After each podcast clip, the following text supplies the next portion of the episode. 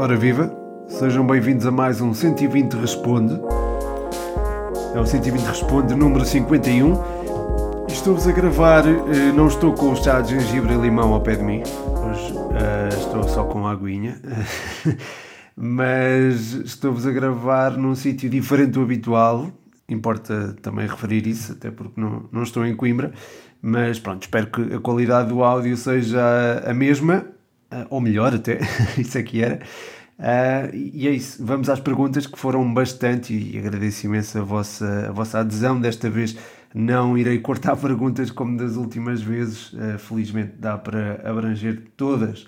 Portanto, começo pelas perguntas dos patronos. A primeira é do André Rodrigues, ele pergunta qual achas que foi a equipa que melhor se reforçou nas principais ligas europeias e o que esperar deste PSG. Muito obrigado, André, um grande abraço para ti, um grande abraço pelo apoio que dás a este projeto, ao Futebol 120. Em relação ao mercado, este tem sido um mercado menos mexido que o habitual, não é? Não só a nível dos jogadores, como relativamente ao dinheiro movimentado. Creio que só o Sancho e o Hakimi é que foram transferidos por valores acima dos 50 milhões de euros, o que é muito abaixo daquilo que estamos habituados a ver. Nesta perspectiva de contenção, nem sempre quem investe mais é quem investe melhor, mas acho que nessa perspectiva o PSG leva vantagem sobre os restantes. Não só foi buscar alguém para a ala direita que, a meu ver, precisava. Acho que aquele lado da defesa era urgente de ser reforçada, acho que a prioridade devia ser essa, e acho que ainda bem que foram buscar o Hakimi para eles. E não só foram buscar o Hakimi, como ainda ganharam a contratação do Wijnaldum ao Barcelona, entre aspas, a custo zero. Também a custo zero foi buscar Donnarumma, que foi o melhor jogador do Euro, o melhor guarda-redes do europeu também, e é daqueles guarda-redes que tem aquela conjugação rara de ter tanta experiência quanto a margem de progressão. Não é que Navas tenha passado fora do prazo, mas já tem 34 anos e para ser um ativo rentável tem de ser vendido em breve, pelo que acho que a contratação de Donnarumma, a meu ver, foi muito bem pensada a nível estratégico. Depois houve também a contratação do Sérgio Ramos por parte do PSG, que me parece ainda capaz de fazer uma ou duas épocas a alto nível. Portanto, acho que é o PSG neste momento o grande campeão do mercado de transferências. Onde é que, ou o que é que podemos esperar deste PSG? Acho que lutar por uma final da Champions, ou lutar para chegar longe na Champions, é o mínimo dos mínimos para esta equipa. Ganhar o campeonato é um bocadinho abaixo do mínimo dos mínimos, ou seja, é o mínimo dos mínimos dos mínimos. Portanto, recuperar o campeonato acho que é fundamental para esta equipa. Chegar longe na Champions também será bastante importante, sobretudo mantendo ativos como o Mbappé e o Neymar, que serão bastante importantes na procura por esse objetivo. A seguir tenho uma pergunta do David Cruz. Ele pergunta-me: a Conference League será benéfica para as equipas portuguesas? Nem sempre ir à Europa corre bem. Lembro-me do Passos, que quase desceu na época seguinte, e do Arouca, que desceu mesmo. O que achas? Um abraço. Um grande abraço também para ti, David, e muito obrigado pela pergunta.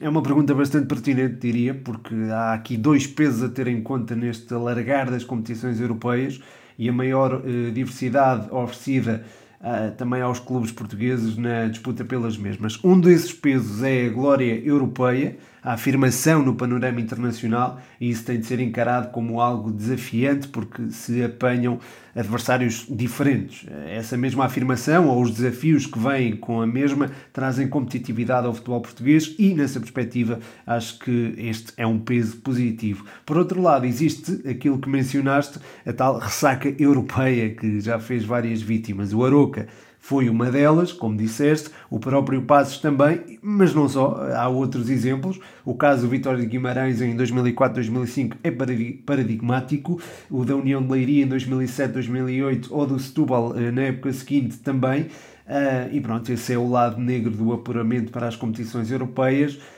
Embora se tenha verificado cada vez menos ao longo dos anos, vemos as estruturas do futebol cada vez mais, ou do futebol português, desculpa, cada vez mais preparadas para lidar com isso, e reconheço competência às do Passos de Ferreira e do Santa Clara para lidar com estes novos desafios. Portanto, acho que estas equipas estão preparadas para não quebrar na próxima temporada, até porque se reforçaram bem. Mas pronto, sobre o mercado já falei e já vou voltar a falar, porque há muitas perguntas sobre o mercado neste episódio. Obrigado, David, e mais uma vez um forte abraço para ti. A seguir, o podcast universitário pergunta: como vês até agora a pré-época dos três grandes? Muito obrigado pela pergunta e um forte abraço, Rafa. Como até já tinha comentado contigo, tenho algumas dificuldades em encontrar novidades estratégicas em pré-épocas, porque o nível competitivo não é o mesmo. Há nuances a serem ensaiadas, há jogadores que estão só a ser testados e afetam a matriz e a identidade da equipa, e depois os adversários podem estar em estágios ou estados mais ou menos adiantados da preparação, o que acaba por condicionar a leitura daquilo que é real ou daquilo que se vai manifestar em competição. De qualquer forma, acho que o Porto, apesar de ainda não ter terminado a pré-temporada, tem apresentado uma interessante solidez defensiva, mesmo frente a adversários mais complicados, como foi o caso do Lille.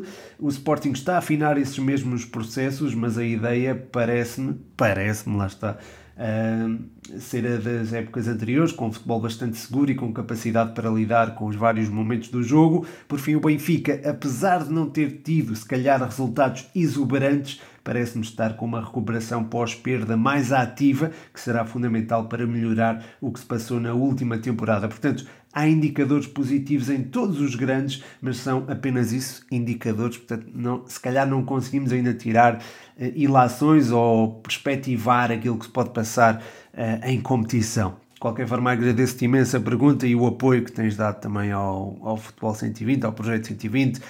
Um agradecimento que eu estendo ao David, claro, e ao André. Muito obrigado por apoiarem no Patreon. patreon.com/futebol120 é onde podem apoiar o projeto e ajudá-lo a tornar cada vez maior também. A seguir, tenho a pergunta do Israel Kinsá. Um grande abraço, Israel, e obrigado pela pergunta. Ele, até porque é sobre a Briosa, ele pergunta: como vês a pré-época da tua Briosa e dos três grandes mais Braga até agora? É como estava a dizer na última pergunta, é sempre difícil fazer uma avaliação justa ou até intelectualmente honesta de uma pré-temporada. Podem existir indicadores, sensações, mas nunca é algo muito definitivo. Quanto aos três grandes, já deixei ali a opinião na pergunta do podcast universitário. Quanto à pré-época do Braga, gostei bastante da equipa em organização defensiva. Acho que voltou a ilustrar essa qualidade transitada da época passada, e acho que o jogo com o Sporting no próximo sábado, vai ser bastante interessante também por isso. Quanto à Académica, do que foi possível acompanhar, porque infelizmente nem todos os jogos são transmitidos, acho que há um processo natural de adaptação às características da malta que vai chegando ao plantel e, por outro lado, da adaptação dos novos reforços às ideias da equipa que transitam, e bem, da época passada. Portanto, ainda é difícil dizer se foi uma pré-época bem conseguida ou não, até porque não houve acesso a todas as imagens, mas por aquilo que vi do último jogo da Taça da Liga, já deu para desvendar um bocadinho o véu desta equipa, e pronto, há coisas que têm que ser afinadas, mas já especifico na próxima pergunta, até porque vai de encontro a esta, é do João Mascote. Ele pede aqui uma análise ao jogo da Briosa e à prestação dos reforços individualmente. Quanto ao resultado, João, e antes de mais, um abraço para ti e obrigado pela pergunta. O resultado foi natural, perder com uma equipa de Primeira Liga quando a equipa está ainda em fase de construção, seria, enfim, acho que é um resultado perfeitamente normal. Ganhar seria ótimo, claro, mas acho que mais importante do que isso era reforçar índices de confiança para a próxima temporada. Eu sei que a Taça da Liga dá dinheiro e daria um jeitaço à nossa Briosa passar à fase de grupos da Taça da Liga até nessa perspectiva, mas não se pode pedir mais a uma equipa que alinhou de início com uma linha defensiva completamente nova e um meio-campo com elementos que, mesmo não sendo completamente, não são novos, mas não estão plenamente integrados, nas ideias do treinador. Assim sendo, acho que as dificuldades defensivas foram tão evidentes quanto, lá está, naturais, e acho que foram elas que ditaram a derrota em Portimão. Quanto aos reforços, perante todo este contexto, acho que o João Pedro, Lourenço, João Tiago e João Lucas não podiam fazer muito diferente daquilo que fizeram. Ainda não há uma articulação, por exemplo, a tentar formar a linha de fora de jogo, ainda não há um pleno entendimento entre as dobras dos laterais, por exemplo. Há coisas que ainda têm de ser afinadas e é perfeitamente normal nesta fase da temporada e com tanta gente nova. O Rec e o Touro, nota-se, são jogadores mais familiarizados com aquilo que os rodeia e, portanto, pareceram mais vivos dentro de campo, mas ainda têm alguma margem de progressão no que toca à integração dentro do plantel. Depois o Hugo Seco na ala também mostrou alguma qualidade e acho que nos irá ajudar muito. O Hugo Seco, lá está, é daqueles jogadores que joga numa posição que se calhar não sente tanto o impacto das ideias coletivas ou não mostra ou não evidencia que está fora daquilo que são as ideias do treinador, sobretudo as ideias do Rui Borges, ainda que seja um elemento, o extremo ou um dos extremos, seja sempre importante na pressão ofensiva. Se a Académica mantiver aquela pressão ofensiva que caracterizou a Briosa durante a primeira volta da época passada, acho que o Hugo Seco, enfim, terá alguma margem para se integrar, para ter mais harmonia com os seus colegas, mas isso acho que com o tempo é natural que vá sendo cada vez mais consolidado.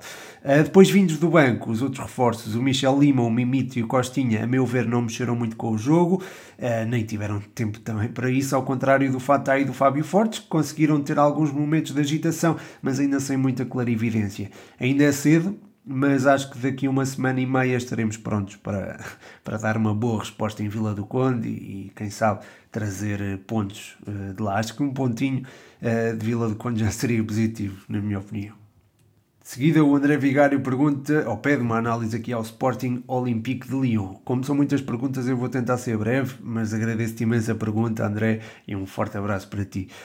Eu acho que o Sporting deu um sinal de que está pronto para a competição a sério, frente ao Lyon, nomeadamente após aqueles primeiros 20 minutos muito pressionantes do adversário, a atacar o lado esquerdo da defesa leonina, mas aos poucos a equipa foi revelando alguma inteligência tática, moldou-se ao contexto que apanhou e cedo resolveu, ou prontamente resolveu, os problemas que teve pela frente. Os golos do Paulinho e do Pedro Gonçalves empurraram o domínio do jogo, ou a tendência do jogo, para o terço contrário. Depois, na segunda parte, o Sporting aumentou esta pressão, conseguiu aumentar o caudal ofensivo e mostrou-se bastante autoritário, diria, sendo capaz de um futebol muito versátil na forma como ataca, beneficiando tanto do lançamento longo, e acho que aqui o Gonçalo Inácio se destacou, como de um futebol mais junto e apoiado.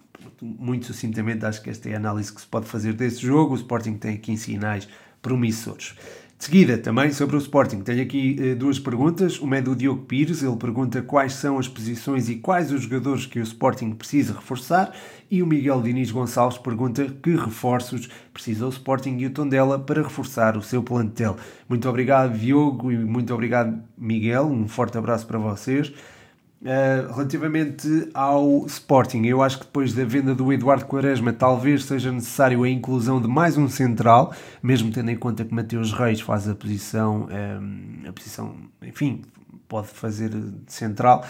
De qualquer forma, acho que está encontrado o trio do eixo da defesa, com Coates, Gonçalo Inácio e Fedal. Nas alas acho que está tudo ok. No meio campo, talvez o Ugarte possa ser a solução que falta para o miolo, embora Bruno Tabata possa jogar mais recuado e ou em zonas mais interiores, caso Ruben Amorim opte por uma linha intermediária de 5 homens. Quanto ao ataque, Beto pode ser um reforço importante pela sua versatilidade, mas não me parece que seja propriamente urgente reforçar essa zona. Relativamente ao Tondela, mesmo que se confirme a contratação do Eduardo Quaresma, acho que a equipa precisa de mais elementos para o eixo da defesa. Um central mais experiente, por exemplo, pode ser a solução para reforçar a competitividade naquela zona.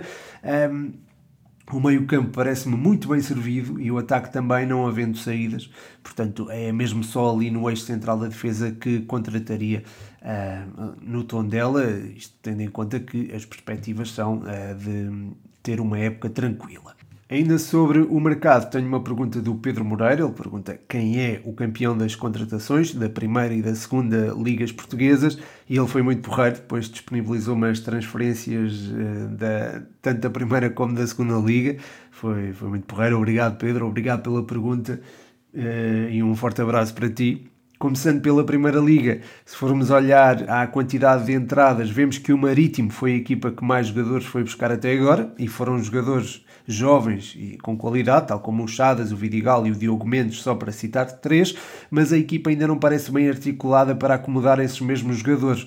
Eu, no último episódio, falei deste Marítimo e das contratações que tinha feito e da boa política de contratações que tinha levado a cabo neste mercado. Não alterou muito face à última semana, à semana anterior, aliás, mas e isso é bom, aliás, é bom referir isso, porque isso é bom, ter logo o plantel pronto, acho que é bom para o treinador, Rodrigo Velasquez certamente ficará contente com isso, mas a qualidade, a quantidade não significa qualidade, não é? Portanto, se olharmos à qualidade dos jogadores que entraram, e isto é, número de entradas ou qualidade sobre número de entradas, eu acho que a percentagem é maior, por exemplo, no Tondela, que se tem reforçado muito bem, Eduardo Quaresma, Tiago Dantas, enfim, são dois jogadores que saltam logo à cabeça, embora eu acho que este Tondela ainda tem algumas lacunas no plantel, e o mesmo posso dizer do Moreirense. Também devo fazer uma menção ao Santa Clara e ao Passos, que têm sido cirúrgicos nas contratações e que disputarão talvez esse tal título de campeão das contratações. São duas equipas que não só se reforçaram bastante bem, como acho que têm potencial para fazer uma boa época. Se calhar o título vai para eles. Depois, na segunda liga, por agora, acho que o Rio Ave e o Penafiel disputam esse título de campeão das contratações. O Rio Ave foi buscar elementos experientes e com qualidade para jogar com regularidade em metade das equipas da Primeira Liga, como o Zé Manuel, o Pedro Mendes, o Jonathan e o Hugo Gomes também, já para não mencionar o Ucra. Quanto ao Penafiel, reforçou-se muito e bem para o contexto de Segunda Liga, pelo que também é um conjunto a ter em conta para esse tal título das contratações, mas acho que o Rio Ave é a equipa que acaba por vencer esse troféu, digamos assim. Muito obrigado, Pedro, pergunta muito interessante, e foste muito porreiro em disponibilizar essas contratações. Um forte abraço para ti. A seguir, tenho aqui perguntas sobre o Benfica, várias. A primeira do Rodrigo Canhoto, do Spanenka. Um forte abraço, Rodrigo, e obrigado pela pergunta. Ele pergunta-me qual o 11 ideal para o Benfica. Ora bem, na baliza eu tenho algumas dificuldades em escolher entre o Vlaco Dimes e o Elton Leite, mas se calhar iria para o Elton Leite, até pelo jogo de pés. Acho que isso é muito importante numa equipa que privilegia a posse, como é o caso do Benfica. Quando digo privilegia a posse, não é jogo propriamente apoiado, mas é uma equipa que procura ter bola. Nesse sentido, talvez o Elton Leite. Depois, jogando em 4-4-2, e parece-me que essa é a ideia de Jorge Jesus, parece-me que irá adotar esse esquema na maior parte das partidas, sobretudo da Primeira Liga. Acho que o eixo central da defesa deve ser composto pelo Otamendi e pelo Lucas Veríssimo. Na direita, o Diogo Gonçalves parece-me ser a melhor solução, se não estiver em condições... e não estando também o André Almeida, seria o Gilberto, mas mesmo entre Gilberto e Paulo Bernardo, eu se calhar preferia o Paulo Bernardo. No lado esquerdo da defesa, diria que Grimaldo, pronto, tem o lugar, está à vontade, está à vontadinha. Depois, no meio campo, acho que há muita concorrência para aqueles dois lugares. À partida serão dois lugares. Acredito que seja o Weigl possa ser útil nessa posição. Na posição, será a posição 6. Depois deve descer no terreno para construir desde trás, a tal saída lá volpiana, com ele a integrar-se entre os centrais. E acho que o JJ tem isso em conta, tem essa valência do Weigl em conta. Se não for o Weigl, será o Maite, mas acho que o Maite ainda vai demorar até adquirir a tal solidez ou a tal harmonia tática para com os seus companheiros. Depois, ao lado do Julian Weigl, poderá jogar eventualmente o João Mário, e o Pizzi jogaria do lado direito, o Rafa jogaria do lado esquerdo. Na frente de ataque, talvez Gonçalo Ramos e o Carlos Vinícius. Talvez esta seja a formação ideal do Benfica, para já, porque ainda não há, por exemplo, o Everton Cebolinha. Chegando o Everton Cebolinha, não sei até que ponto é que JJ não vai mudar para um 3-4-3, e aí as coisas já são diferentes. Acredito que o Pizzi possa jogar mais central. Acredito que o João Mário possa fazer o papel de jogar nas costas do ponta de lança, digamos assim. Algo que também pode fazer agora nas costas, por exemplo, de Carlos Vinícius, e jogando, por exemplo, o Julian Weigl e outro elemento do meio campo, seja Tarapte, por exemplo, que também pode jogar nas costas da defesa, seja, por exemplo, o Jetson. Eu acho que seria bastante útil o Jetson no Benfica, mas acho que essa não é a mesma, o Jorge Jesus não partilha desta ideia, portanto acho que sim, acho que seria muito por aí, seria num 4-4-2 com os jogadores que estão à disposição, seria essa a formação que mencionei há pouco, mas há sempre muitas vertentes, há sempre muitas nuances que se podem aplicar. O Benfica não tem falta de recursos propriamente. Seferovic é um elemento também a ter em conta para a frente de ataque, mas eu já estou a contar que ele seja vendido. Portanto, à partida... E mesmo assim, mesmo que não fosse vendido, eu acho que o Carlos Vinícius ganharia a corrida ao Seferovic, claramente. Mas pronto, isso sou eu. É só a minha opinião. Muito obrigado, Rodrigo, pela pergunta. A seguir, o Bruno Gabado pergunta: o Benfica precisa de reforçar as laterais? Boa pergunta, Bruno, sobretudo tendo em conta as lesões de Diogo Gonçalves e de André Almeida.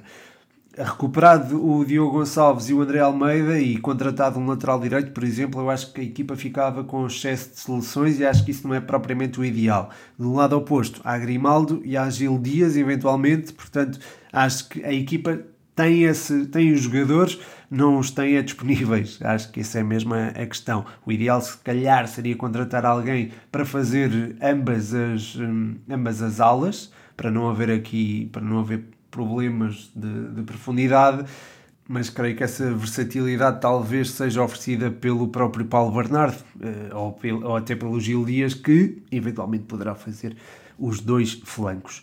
De seguida, ainda sobre o Benfica, tenho duas perguntas do Xavi Ferreira. Ele pergunta: Caio Jorge será do Benfica e Yaramchuk entra só se Seferovic sair, ou terão de sair Vinícius e Seferovic para entrar Yaramchuk?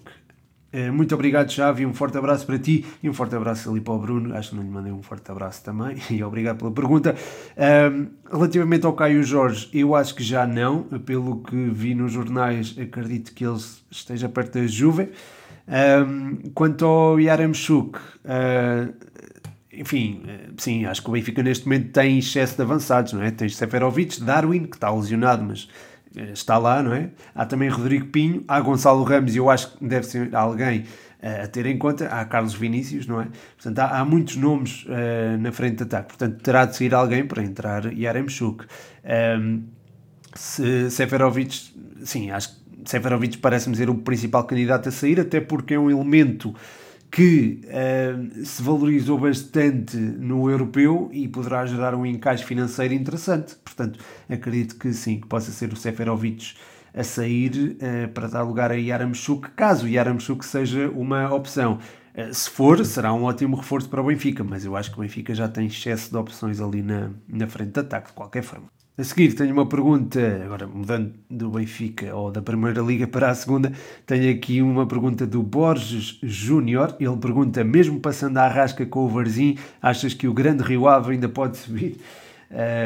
Um grande abraço, Borges, já vi que és do Rio Ave, obrigado pela pergunta. Claro que sim, eu acho que o Rio Ave é o principal candidato à subida na segunda liga, mencionei isso no último episódio e acho que, apesar da exibição com o Varzim não ter sido a mais bem conseguida, acho que há capacidade competitiva de sobra para encarar esta segunda liga para ganhar. É certo que há jogadores como o Geraldes, o Guga ou até o Aderlan Santos que poderão sair, mas contratações de jogadores como o Ucra, o Pedro Mendes, o Zé Manuel, o Hugo Gomes, o Jonathan, a juntar alguns elementos que possam ficar no clube, fazem deste Rio Ave um claro candidato a regressar à Primeira Liga. E não é só pelos jogadores, há também que ter em conta o homem do leme, o treinador Luís Freire, que já na Primeira Liga era dos técnicos a quem eu reconhecia maior capacidade. Portanto, está reunida a tempestade perfeita, digamos assim, para que o Rio Ave regresse à Primeira Liga. De seguida, o Dani J pergunta pede-me aqui que indique 5 equipas que acho que têm qualidade para vencer a segunda liga. Muito obrigado, Dani, um abraço para ti. O Rio Ave é claramente uma delas, como estava a dizer, tem um plantel que na Primeira Liga talvez fizesse uma equipa tranquila, mesmo que perdesse 2 ou 3 jogadores. Depois há o Farense, que apesar da saída do Ryan Gold, irá manter a mesma espinha dorsal e cujo treinador já afirmou que quer subir. Portanto, sobram 3. Tu pediste-me 5. O Nacional também tem essa tal qualidade, mas é uma qualidade individual. Não sei se irá transformar-se em qualidade coletiva com o tempo. Depois, acho que os Chaves e o Feirense são sempre crónicos candidatos à subida. Não menciono a Académica porque acho que está em reformulação. Corre por fora outra vez. Eu disse que o ano passado era o ano 0 e que este era o ano 1, ou seja, 2021-2022 seria o ano 1 da Académica, em que iria atacar a subida, mas perante esta concorrência vai ser de facto bastante desafiante e bastante complicado. Portanto, são estas 5 equipas que mencionei. De seguida, passando outra vez para a Primeira Liga, o Afonso Silva pergunta o que acha da equipa do Famalicão, acha que se vai sair bem esta época. Afonso, muito obrigado pela pergunta e um abraço, mas trata-me por tu, não me trates por você. Ora bem, o treinador, a meu ver, é o adequado para pegar na imensa qualidade que existe nesta equipa e levá-la ao patamar em que a encontramos na temporada 2019-2020, onde o Famalicão foi de facto a equipa sensação da Primeira Liga. É certo que saíram jogadores importantes como o PP, o Vinagre, o Joaquim Pereira ou até o Babic, mas essas saídas foram compensadas com entradas com qualidade, com jogadores de qualidade, como o David Tavares, por exemplo, e há que sublinhar também a manutenção de elementos importantes como o Ivan Raime, o Ivo Rodrigues ou mesmo o Heriberto, que também, enfim, jogou o ano passado emprestado e agora foi contratado em definitivo, creio eu, ou pelo menos, enfim, se não foi contratado em definitivo vai fazer parte do plantel esta temporada e acho que é sem dúvida um bom reforço, entre aspas, a seguir, outra pergunta do Dani Janot, aliás ele deixa-me mais 2. A primeira é sobre o Vizela, pergunta se o Vizela tem qualidade para alcançar a manutenção. Eu acho que sim, claramente, é uma equipa que com uma ideia de jogo bastante sólida, trazida desde a época passada, quando garantiu a subida à Primeira Liga. Pode-se eventualmente alegar que a competitividade da Primeira Liga não é igual à da Segunda e que o Vizela poderá sentir mais dificuldades, sem dúvida alguma. Em 30% dos jogos, eu acho que o Vizela terá desafios muito diferentes daqueles que enfrentou na época passada, mas nos restantes podemos ver o Vizela competitivo que vimos na 2ª Liga e que registou uma sequência de 27 jogos sem perder na 2ª Liga. Ainda por cima, manteve-se não só o treinador, que renovou recentemente, como algumas das figuras principais, pelo que há todas as condições para que a equipa do Vizela possa fazer uma época tranquila e positiva, diria. A outra pergunta do Dani Janota está relacionada com Bruno Costa. Ele disse, bom jogo do Bruno Costa frente ao Lille. Tem qualidade para se afirmar a titular durante o campeonato ou achas que tem uma alternativa que possa dar mais rendimento? É uma pergunta interessante. O Bruno Costa tem agarrado as oportunidades de que dispôs para se mostrar e acredito que ele não vá facilitar a vida a quem luta com ele por um lugar no meio-campo do Porto. Enfim, ele é o tal jogador à Porto, não é? Que sente a camisola que veste.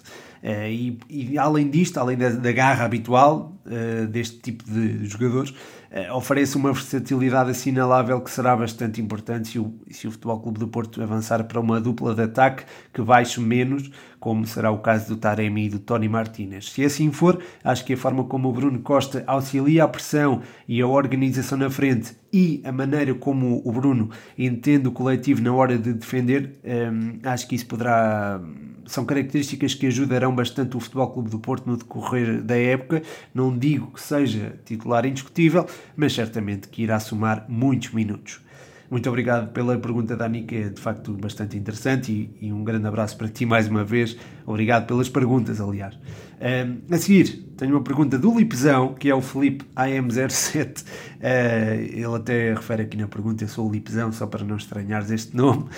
A pergunta é em qual equipa pode encaixar o Diogo Costa se sair do Porto. Para mim é um jogador muito bom para estar no banco. Grande Lipzão, claro que não estranho o nome. Relativamente ao Diogo Costa, eu acho que o problema dele tem sido a concorrência. O miúdo é bom, é ótimo, acho que vai ser o futuro guarda-redes da nossa seleção. Tem bons predicados, tanto entre os postos como a sair da baliza. Já está na altura de dar o passo em frente, o tal passo competitivo. Mas lá está, Marchezinho tem estado muito bem. É um jogador também mais experiente.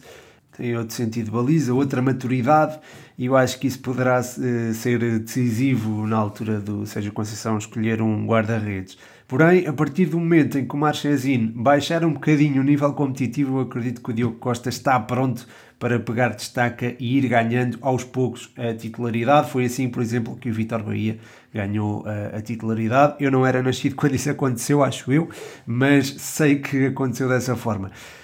Mas bem, se tivesse de sair o Diogo Costa, acho que seria para uma equipa fora de Portugal, porque as de média dimensão em Portugal talvez sejam ainda pouco competitivas para Diogo Costa. Nesse sentido, acho que talvez possa haver mercado interessante em Itália e Espanha, em equipas que possam lutar pela Europa, especialmente estes dois mercados, Itália e Espanha, onde a definição dos plantéis está longe de estar concluída. Ainda no Futebol Clube do Porto, o Hugo Lopes pergunta: Reinildo ou Penzela, qual deles achas o melhor para lateral esquerdo do Futebol Clube do Porto? Obrigado. Obrigado eu, Hugo, pela pergunta e um abraço para ti. Ambos são bons laterais, qualquer um deles viria reforçar uma zona na qual o Porto, acho eu, precisa de um reforço. O Reinildo é um jogador mais certinho, mais físico, não comete muitos erros e tem assertividade na hora do desarme. O Pezela é um jogador diferente, corre mais riscos, tem mais vertigem ofensiva, terá eventualmente mais intensidade, aliás, não é eventualmente, tem mesmo mais intensidade, mas ainda deixa algum espaço nas costas. É difícil escolher um, porque acho que neste modelo de jogo o Porto precisa de alguém como o Pezela, com intensidade e capacidade de trabalho, mas o Reinildo oferece mais segurança. Ainda assim, eu acho que talvez optasse pelo Pezela, até pelo potencial de valorização que tem. Ele tem 23 anos, o Reinildo já tem 27, enfim, poderá também ser uma opção de negócio, numa perspectiva de negócio poderá ser até a solução mais interessante. Ainda relativamente ao Futebol Clube do Porto,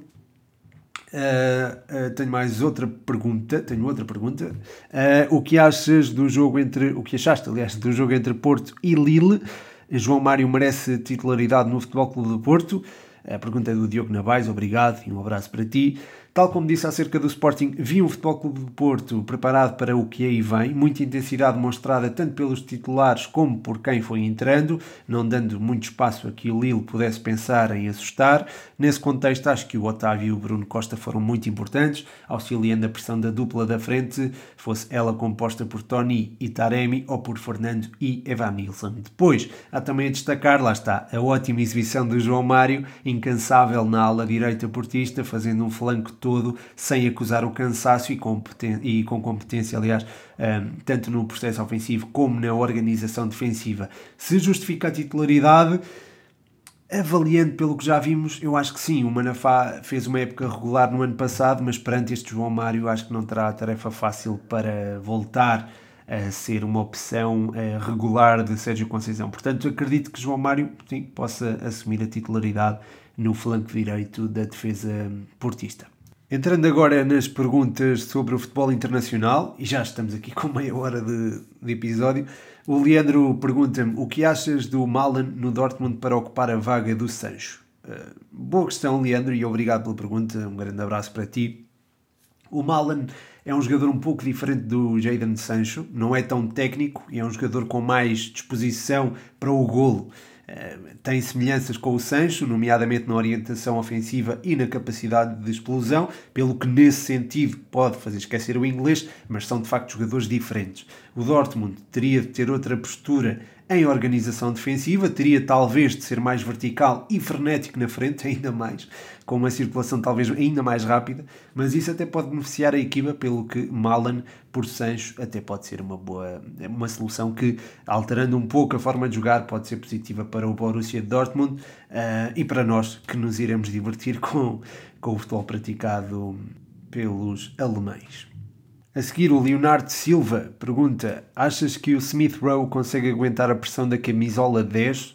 Obrigado, Leonardo, e um abraço para ti. Eu acho que o Smith Rowe é daqueles miúdos que nasceu para ter protagonismo. Nós vimos a forma como não se incomodou minimamente com a presença do Odegaard no ano passado e a forma como se impôs também no Arsenal. A pergunta enfim, tem sentido, tem todo o sentido, porque é um número 10, trata-se de um jogador jovem, trata-se de um grande clube e, portanto, de uma grande responsabilidade, mas eu acho que estamos a falar daquele tipo de jogadores talhado para estes contextos e não ficaria admirado de todo se esta fosse a época de afirmação do Smith Rowe, portanto, acredito que não vá acusar essa tal pressão. Muito obrigado pela pergunta e um abraço para ti. Ainda na Premier League, o Palhares pergunta: Kane e Grealish no City é possível de acontecer? Obrigado, Palhares, e um abraço para ti. Possível, sim, mas não sei se irá concretizar-se pelo fair play financeiro, apenas, porque são dois jogadores que saíram muito valorizados do europeu e que me parecem estar bastante enquadrados com o perfil de jogo de Pep Guardiola. O Grealish oferece qualidade na circulação e rasgo no último terço. O Kane é um avançado móvel que não só brilha, como permite que aqueles que o rodeiam brilhem também, ou seja, pode desempenhar aquele papel de falso 9, acrescentando a sua capacidade física, que é imensa. Portanto, temos aqui... o City pode eventualmente praticar um futebol, ou futebol habitual, futebol que nos habituámos a ver as equipas de Pep Guardiola praticar, com a tal diferença de ter aquela capacidade física que até então não tinha na frente de ataque. De seguida, tenho aqui uma pergunta do João Maria Blanco do Spanenka. Ele pergunta: qual é para ti o teu top 3 melhores equipas da história? Ele depois dá aqui o exemplo do Barcelona de 2009. Obrigado, Blanco, um abraço para ti. Por aquilo que conquistaram e para a respectiva dimensão, diria o Ajax no início da época de 70, da década de 70, desculpa, o Milan de Arrigo Sacchi e o tal Barcelona que estavas a mencionar de Pep Guardiola. Das equipas que vi jogar, diria esse mesmo Barcelona de Guardiola, o United do Ferguson no período em que coincidiram lá o Ronaldo e o Van Nistelrooy, e talvez o Real Madrid de Cristiano Ronaldo. Aqui nem sequer menciono o treinador, menciono sim um jogador, porque acho que ele foi instrumental para que os madrilenos ganhassem a tal hegemonia europeia, o tricampeonato europeu. Não só ele, claro, não, acho que aquele trio do meio campo entendia-se muito bem, ainda se entende na perfeição, mas acho que sem Ronaldo não se conquistavam 3 Champions seguidas. Aliás, não se conquistaram. Aliás, o ano passado acho que não conquistaram nada. Portanto, acho que está... Enfim, o Real Madrid sem Ronaldo é completamente diferente, não é? E acho que na altura em que ele lá esteve e atingiu o seu melhor futebol, foi aí que vimos, se calhar, uma das melhores equipas, ou pelo menos eu vi uma das melhores equipas da história. A seguir, o Rodrigo Antunes pergunta, agora uma pergunta já de mercado, ele pergunta: centrais sem clubes para equipas da Primeira Liga. Pergunta interessante, Rodrigo, obrigado por ela, um abraço para ti. O Bruno Alves, creio que já não é um deles, não é? Penso que firmou acordo com o Crotone, mas seria sem dúvida um jogador com esse perfil. De resto, se olharmos para os chamados grandes, e aqui podemos incluir o Braga, talvez... o Nikola Maximovic está livre, um ótimo central, tal como o Nkulu, que era do Turino. Boateng é outro, mas parece um pouco fora de mão para a realidade portuguesa.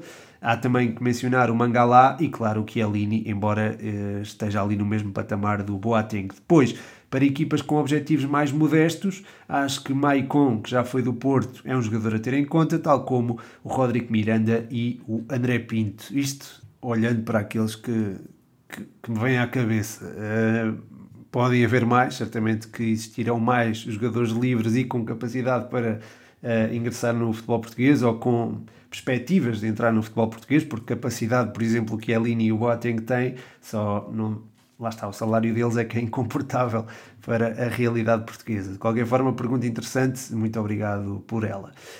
Por fim, e chegamos aqui à última pergunta, quase nos 40 minutos de podcast, tenho aqui a pergunta do Eduardo Andrade, tal pergunta fora da caixa. Ele pergunta: quando vais de férias?